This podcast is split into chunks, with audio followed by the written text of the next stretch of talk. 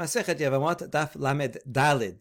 We've been discussing long sugya about Isur Hal al Isur, when and whose opinion would agree that one prohibition can apply to another, and so you'd be liable to two or even more. Uh, some opinions said it applies only certain cases, others in other cases.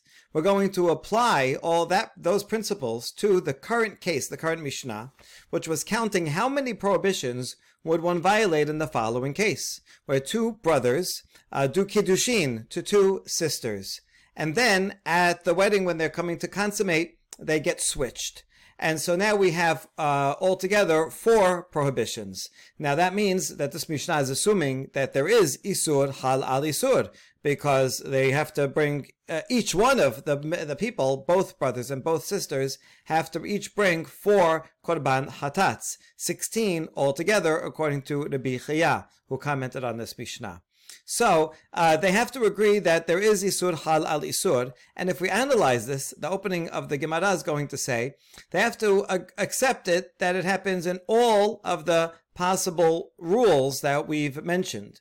Uh, here's how it works. Um, when one of the brothers marries one of the sisters, so then uh, that the brother who's remaining, the brother who's single, will be prohibited to that sister-in-law already now in two ways. Number one, she is Eshet Ish, and number two, is she is also his brother's wife. Those two prohibitions uh, are uh, happen simultaneously.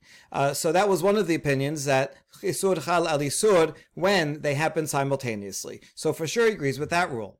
Now, when the second brother marries the other sister, uh, so now uh, that triggers also uh, achot isha, that's his wife's sister. Now that is an isur kolel, because at that point, although she was already prohibited to him, now that second brother is prohibited to all of the other sisters, if there are any other sisters. And since it's isur kolel, it includes more people on the per- more more prohibition on the perpetrator. Therefore, that there is isur halal isur. So that's that case. And now, furthermore, the last line says if they became nidot. nidot. So now nida is in um, isur mosif because this is the object of the prohibition. That's the woman. She was prohibited only to the brother-in-law before. Now she's nida. She's prohibited even to her own husband. And so when you add an extra prohibition to the object of the prohibition, then that's Isur Mosif. And so you see, in order to get four different uh, hatat offerings here, one has to agree with all of the options. So the Gemara opens and asks, Uman haytana deit le isur kolel ve'isur mosif ve'isur batachat. We saw there were various opinions. Some said one, some said the other. But who is a tana that agrees that you can have chisur chal al isur in all three possible in all three cases? Uh, from what we saw before, the Yosef would be uh, the best candidate, but he didn't say explicitly. We only had a lot of discussion about it. And so the Gemara is going to answer, Amar Rav Yehuda Amar Rav, Rabbi Meir he detanya, Yesh ochel achila achat, ve'chayav aleha arba hataot ve'asham echad.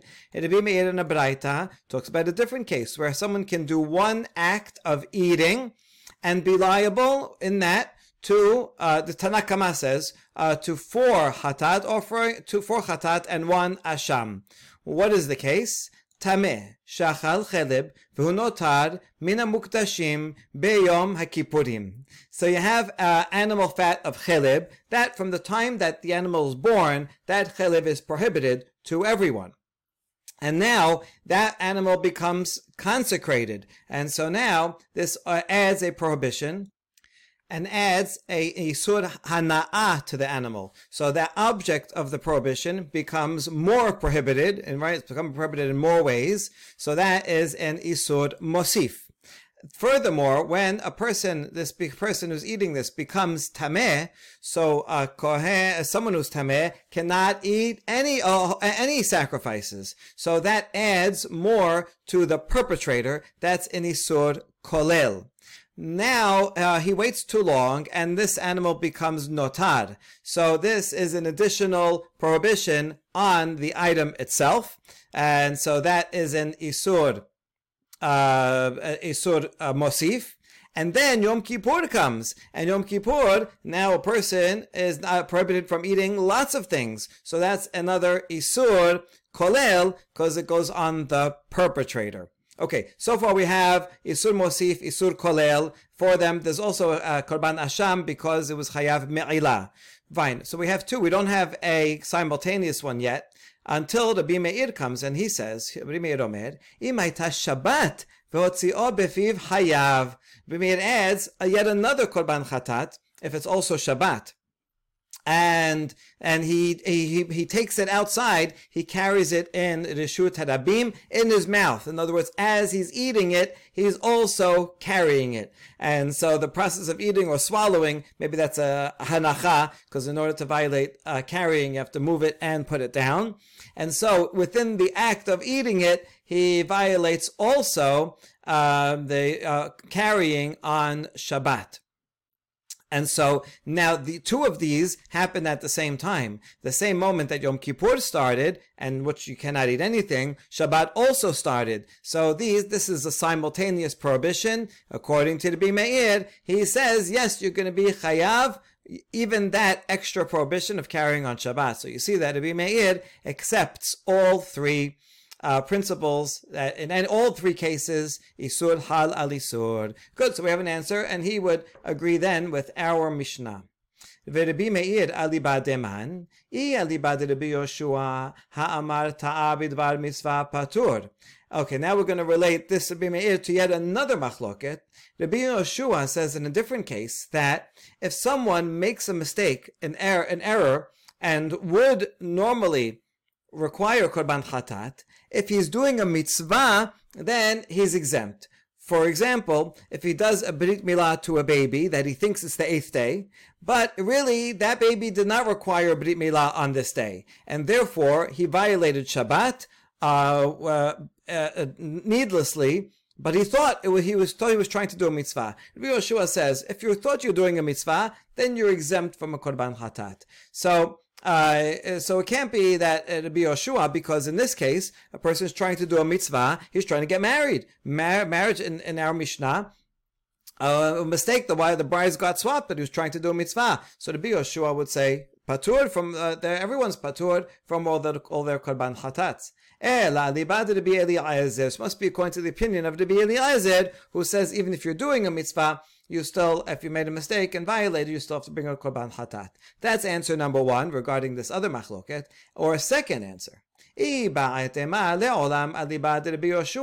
we could follow Rabbi Yoshua. Ki kama Rabbi Yoshua tabid bar mitzvah patur hanemele gabet tinokot. Tizmano bahul. Rabbi Yoshua would only exempt someone if he's a mohel and uh, he has uh, two, two, babies there. One is supposed to be eighth. One for one, it's the eighth day on Shabbat. For another one, it's not. And because this is a time-bound matter, he has to do the Brit Milah on that day. So he didn't have enough time to uh, check it out properly, and he made a mistake, and he switched the baby. He took the baby that was. Uh, uh, was only seven days old, and he did it on Shabbat. Okay, so he violated Shabbat, um, uh, and because a because of a mitzvah, um, but this was a sense of urgency there. So he didn't have time, so he's exempt. Aval hai, kevan bahul la. But in case of marriage, they didn't have to get married that, that particular moment, that day, right? They could have waited and made sure to uh, to get everything right. And so when you have time to figure it out, then there is no exemption. So it could this it could be that even a Yoshua would agree in our case of the white of the bride swapping that they would be chayav. Okay, then we object to that answer. Varet ruma de'en zemano bahul ve'ka patar ditnan. היה אוכל בתרומה, ונודע שהוא בן גירושה או בן חלוסה, רבי אליעזר מחייב קרן וחומש, ורבי יהושע פוטר. Here's a case of someone who's doing a mitzvah. You have a kohen who's eating teruma. That's a mitzvah as he's eating, someone comes and says, "Oh, by the way, maybe you didn't, you didn't know before, but your mother was a divorcee, or she was a halusa, and she married a kohen, and therefore you are a halal, and so he's not allowed to eat teruma. In fact, as eating teruma, now he is liable. According to the Biel he is liable. Right, he has to pay the principal and an additional fifth, like any non-kohen." Who eats teruma by mistake. So to be Eliezer, that's, his, that's his opinion. Rabbi Yoshua says patur. Rabbi Yoshua says patur in this case, even though it's a mitzvah and there's no time, it's not time bound, uh, eating teruma. You could have waited and made sure and checked and uh, see if it's proper for you to eat teruma. And so, and yet Rabbi Yoshua says patur, and therefore Rabbi Yoshua cannot be uh, in agreement with the uh, with the verdict in our Mishnah of the brides who were switched.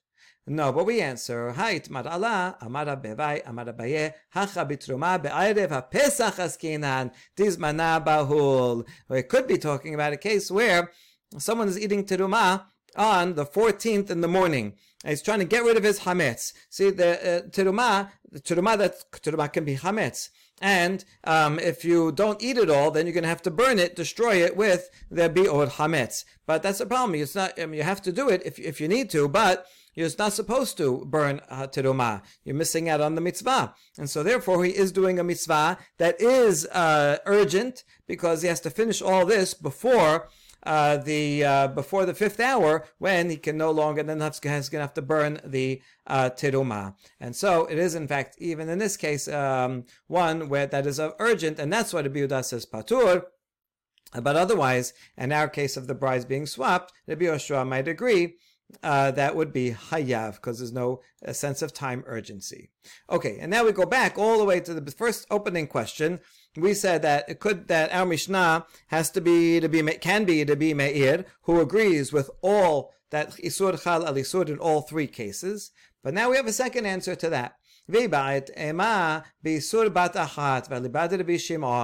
Or we could say this is Rabbi Shimon, who in the earlier sugas we saw Bishimon agrees, uh, says that when they're simultaneous, right? This was the um, um, turnstile uh, metaphor, right? If you have two prohibitions that enter at the same time, then both can apply. And the Kabbish Shimon, even if he only agrees with that principle, so now, how could we have uh, construct a case of the two brothers who marry two sisters in which everything happens simultaneously? All prohibitions apply simultaneously. See, if one gets married and then the other, and it doesn't work, and also they become a nida. Well, that's you can't. How do you, how do you time that?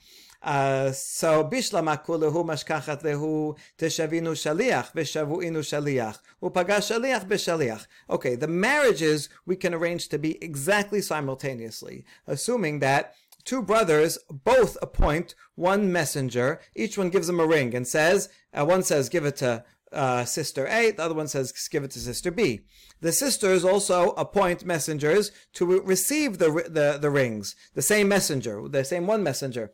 Um, so now the messenger for the men uh, meets the messenger for the woman and gives them both rings at the same time and says, all right, both of the brothers will be uh, will be engaged to both of the sisters. And so that happens exactly simultaneously, and therefore all the prohibitions of Eshet Ish and Achot Isha and uh, um, Eshet Ach will all apply at exactly the same time. Ela but you still can't time that they're both going to become nida at exactly that moment when they get kiddushin.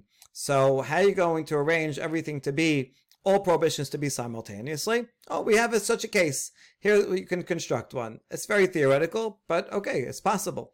Amarav Amaram Amarav B'shofot mitoch shelosha asar lachar shelosha asar lichayube inhu if we assume that both brothers and both sisters are minors, they're children at the time that they do the kiddushin, um, and they then they they are nidot um, through their birthdays, and so they actually become majority and therefore liable at the very same time as the nidah happens. So to construct such a case, you'd have to have two uh, tw- uh, twin brothers who are born, let's say, uh, uh, Rosh Hashanah uh, one year, and then the um, next year there'll be twin sisters that are also born on Rosh Hashanah a year apart. And then 13 years after the brothers are born, 12 years after the sisters are born, uh, sometime before there would be arranged a uh, a kiddushin, um, and so and the kiddushin would be on condition that says this kiddushin will not apply until Rosh Hashanah begins, which is the day of their birthday, and those two women will both become nidot uh, during uh, dur- as Rosh Hashanah enters, and so the moment Rosh Hashanah enters, they become nida, and both brothers and both sisters become adults, and now all liable to these four prohibitions all at the same time. Okay, so there you go, and that Mishnah can also be the opinion of Rabbi Shimon. All right, next the Mishnah said, Mafrishin otan, we have to separate the woman for three months. Uh, because since they uh, consummated wrongly their marriage uh, with the opposite partner, and we want to make sure that they didn't become pregnant from that encounter, and then those children would be mamzer. So they should wait three months. Then that's they didn't have uh, pregnancy tests. So after three months, you will know if she's showing or not. Um, and assuming that they are not, then they would go back to their uh, appropriate husbands, um, and then hopefully they'll have a proper child with the uh, with the proper husband. Okay, so now we ask about ask about this. Hold on, why do you have to worry? Why do you have to make them separate for three months? After all, a woman cannot become pregnant from the first uh, uh, from the first sexual encounter if uh, if she has if she's a betula. Now, scientifically, uh, this is not true. And I remember I had a high school teacher once that told us this, and that's I think it's not a good idea to tell high school students this, and they you know might make a mistake. Um, so uh, so although physiologically uh, this is not accurate, but this is a principle and uh, uh, taking it at face value. So uh, the point is that they um, uh, had only one um, uh, uh, one one act of intercourse, and so she, she couldn't. The sisters could not get pregnant anyway. So let them go back to their husbands immediately. Amar of Nachman, Amar Bar Abu, Sheba'alu v'shanu. Answer is that uh, that when they consummated their marriages, they had intercourse twice, and so maybe maybe they did, and that way they can uh, could become pregnant from the second time. Okay, ואלה הדתנא רבי חייא, הרי כאן שש עשרה חטאות, תלתן ותרתן אביין. Hold on, if that's true, then um, Rabbi Chaya would be wrong, because Rabbi Chaya said that there are 16 uh, sin offerings altogether, but if they had intercourse twice with the wrong person, then we have to double that to 32. He didn't say there's 32, he assumed a case of 16, that assumes that they only had intercourse once uh, So we we say no, we could. Uh, that's no problem because if you follow your own logic, be Eliezer de mechayev. Remember before we said that. Um, uh, all this would could follow the opinion of Rabbi Eliezer against Rabbi Yoshua. We said then they said it could be Yoshua also. But anyway, if it is according to Rabbi Eliezer, the mechayev al kol koach vekoach tubahavyan. In general, Rabbi Eliezer says that a person who has prohibited intercourse is not uh, is not liable to just one.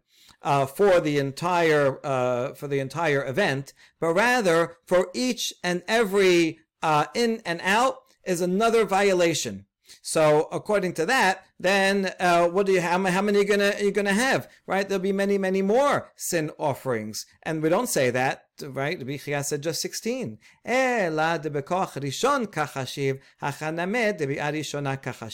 Rather, the only way to reconcile Rabbi Eliezer with the count of Rabbi Chiya's 16 would be to assume that Rabbi Chiya is only talking about the very first uh, entrance. That's it. That's he's saying 16 for that. Maybe there's more after, but he's not dealing with that. He just wants to say the whole point of the Mishnah was how many can how many uh, sins can you make with one act, not with many acts. And so, uh, since he's only talking about the first, and so the bichia can be reconciled even if they, in fact, had uh, full intercourse twice, it doesn't matter, right? And uh, we still have to worry that they're going to become, that she may become pregnant and wait three months because of the second act. Although the 16 sin offerings are only for the first, um, the, and maybe even the beginning of the first act. Amar le Rav Nachman.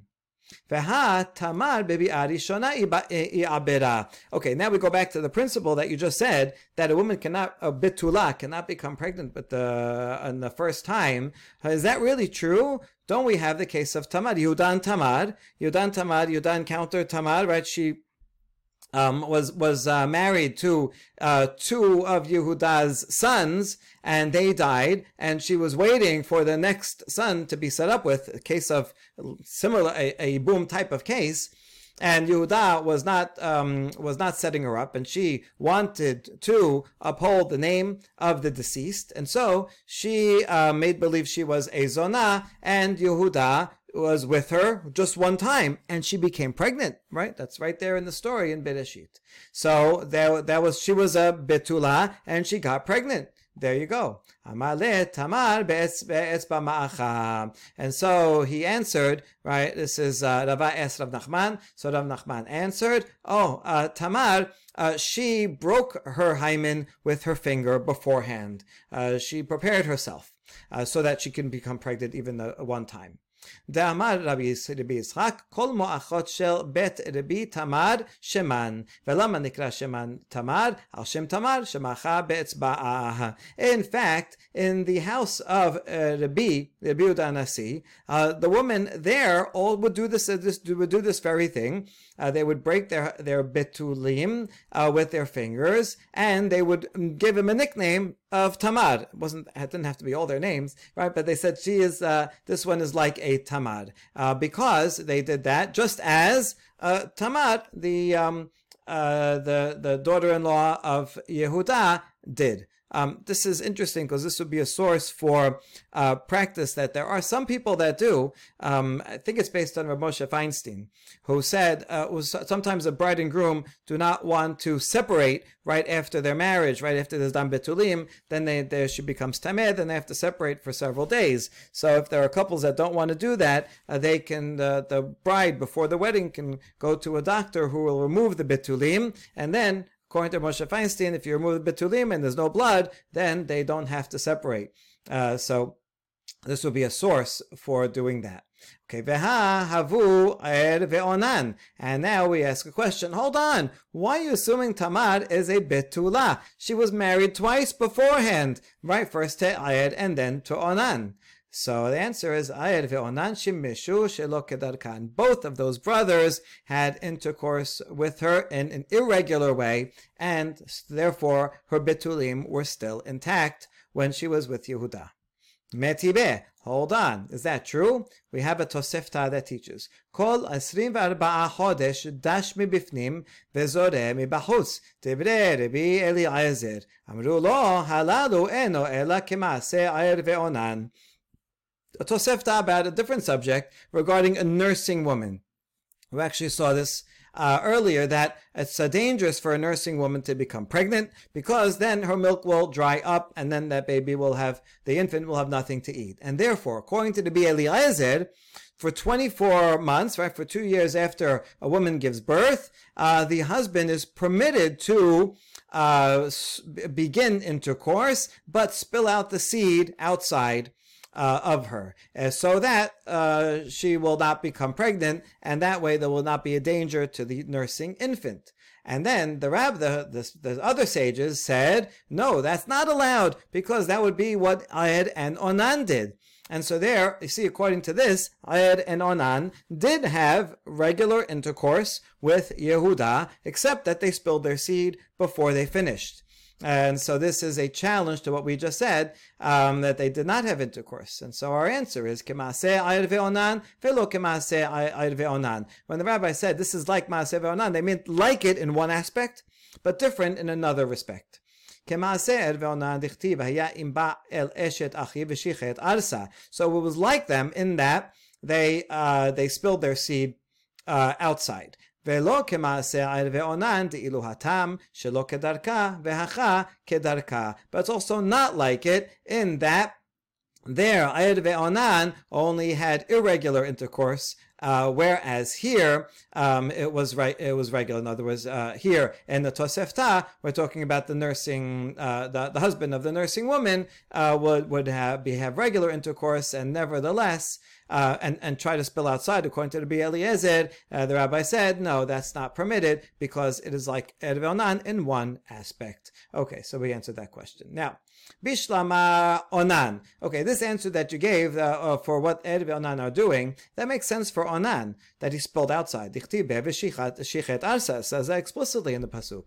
Ela Aed min Elan. Uh, why, why, why, it doesn't say anything about what Aed did. Why are you assuming that he spilled outside?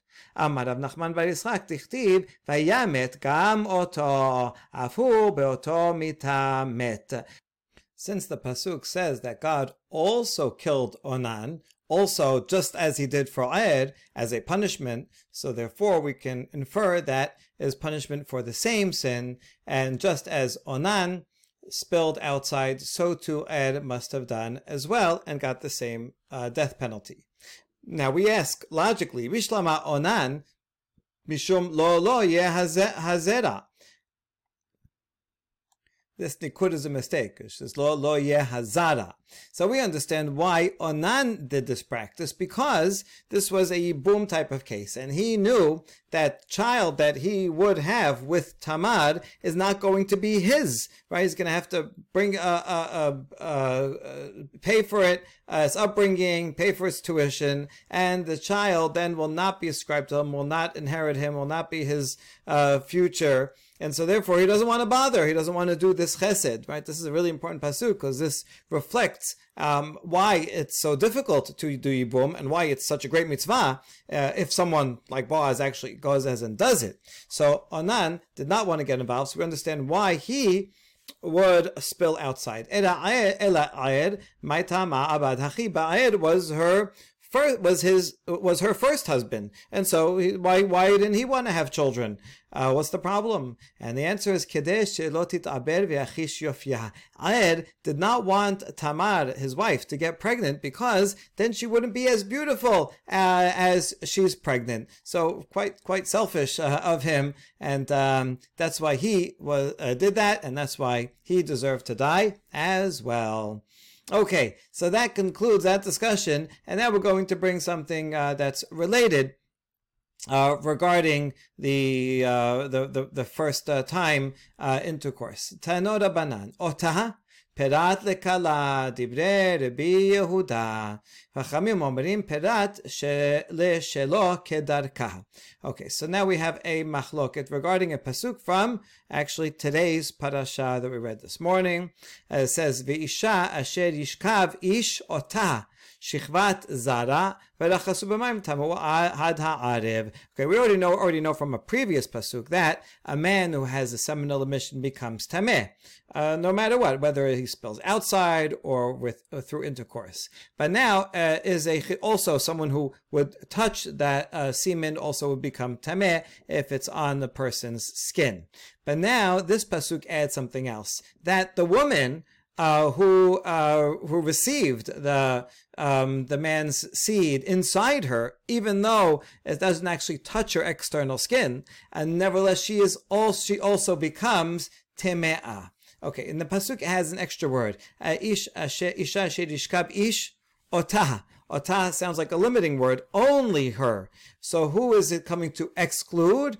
Uh, so the Biuda says it's excluding a bride. Uh, so bride, her first uh, first uh, time, she does not become tameh. Something to do with the fact that she cannot become pregnant from that. Hachamim say, uh,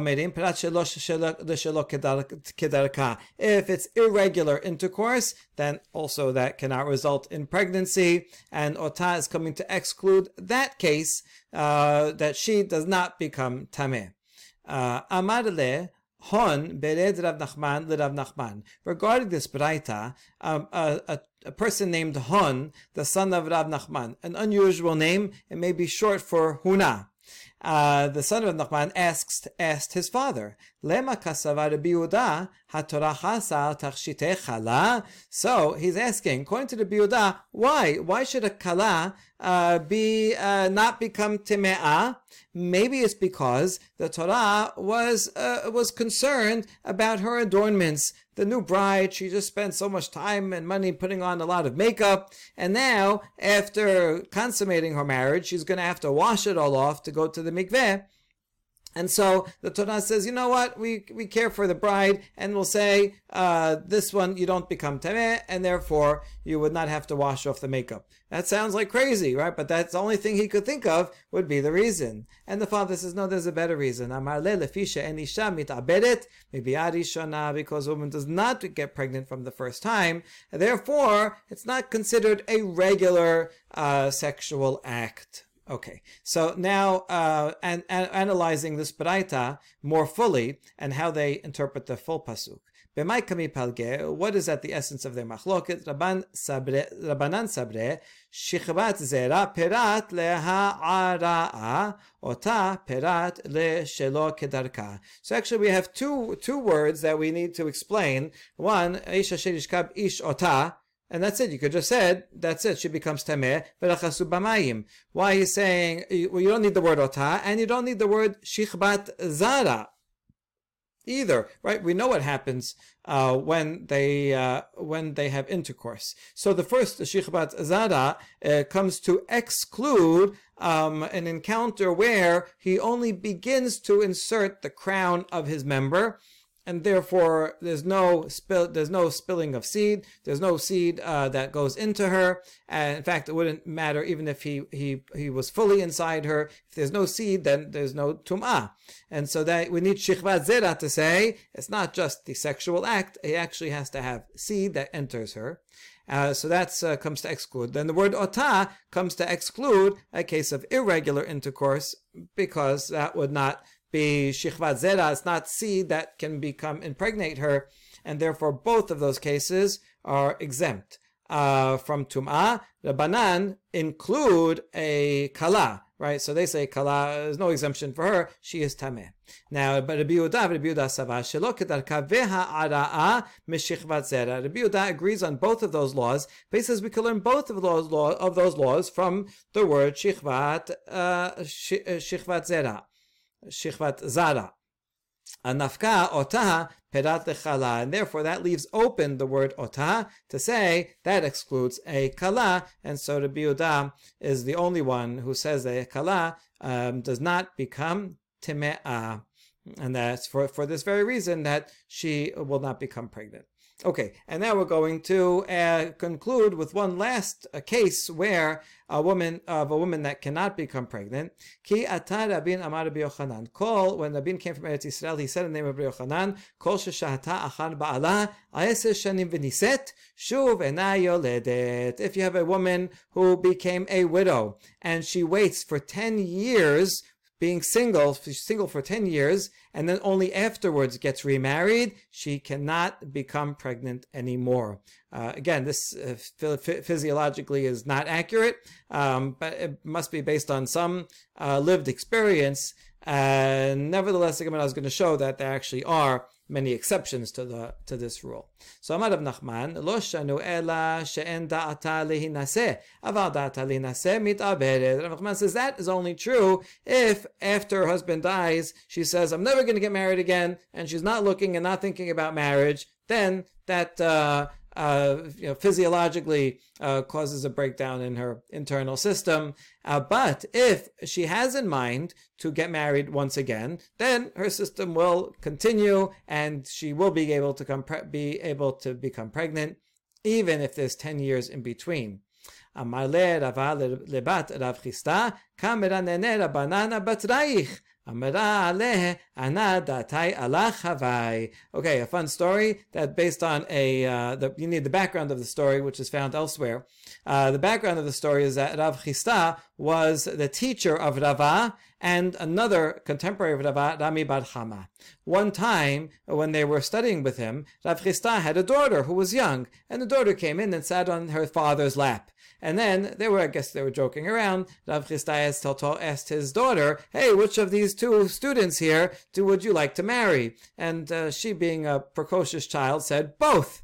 And then Rava, uh, outwit, being uh, uh, uh, witty, said, I'll be the second. In other words, the first, whoever marries her first is going to die young. So Rava says, I don't want that to be me. I'll take the second turn.